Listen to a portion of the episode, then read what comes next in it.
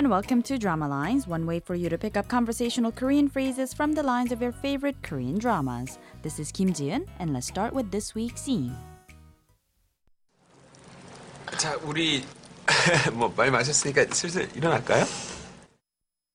That was nice and short, wasn't it? That was Yang Jin-man saying, 자, 우리 많이 마셨으니까 슬슬 일어날까요? Let's break that down first. 자 is well. 우리 많이 마셨으니까 means we drank a lot. So, 슬슬 일어날까요? Shall we get up? This week's expression is 슬슬 일어날까요? Shall we get up? Let's listen to the clip again. 자, 우리 뭐 많이 마셨으니까 슬슬 일어날까요?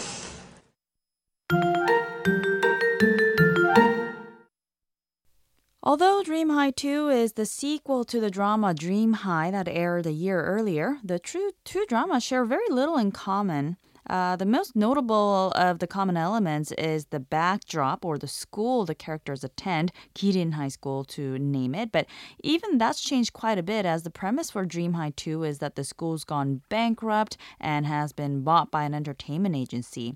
Of course, all the students are different because students move on and graduate. But there's one person that can be seen in both dramas, Dream High and Dream High two. It's none other than J Y P. I'll tell you more about it later. For now, let's listen to the clip again. 자, 우리 뭐 많이 마셨으니까 슬슬 일어날까요? 슬슬 일어날까요? Means shall we get up? Although it's written as a question, it's commonly used more as a suggestion than a question, implying that the crew get up from the seats to move along, similar to shall we get going or shall we call it a night? 슬슬 is an adverb roughly meaning in a slow, leisurely fashion. 일어나다 is the verb used here, meaning to get up or to stand up.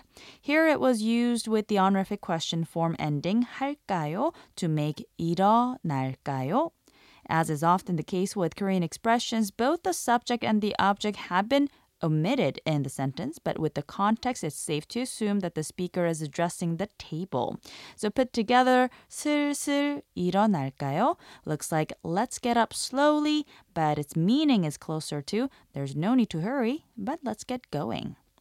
The reason we can safely assume that the speaker is talking about himself and whoever else is at the table is because of the phrase that came just prior to this week's expression. Yang Jin-man had actually said, 자, 우리 많이 마셨으니까, meaning, well, we drank a lot. So, 자 is often used as a sentence starter similar to well in English. 우리 means we.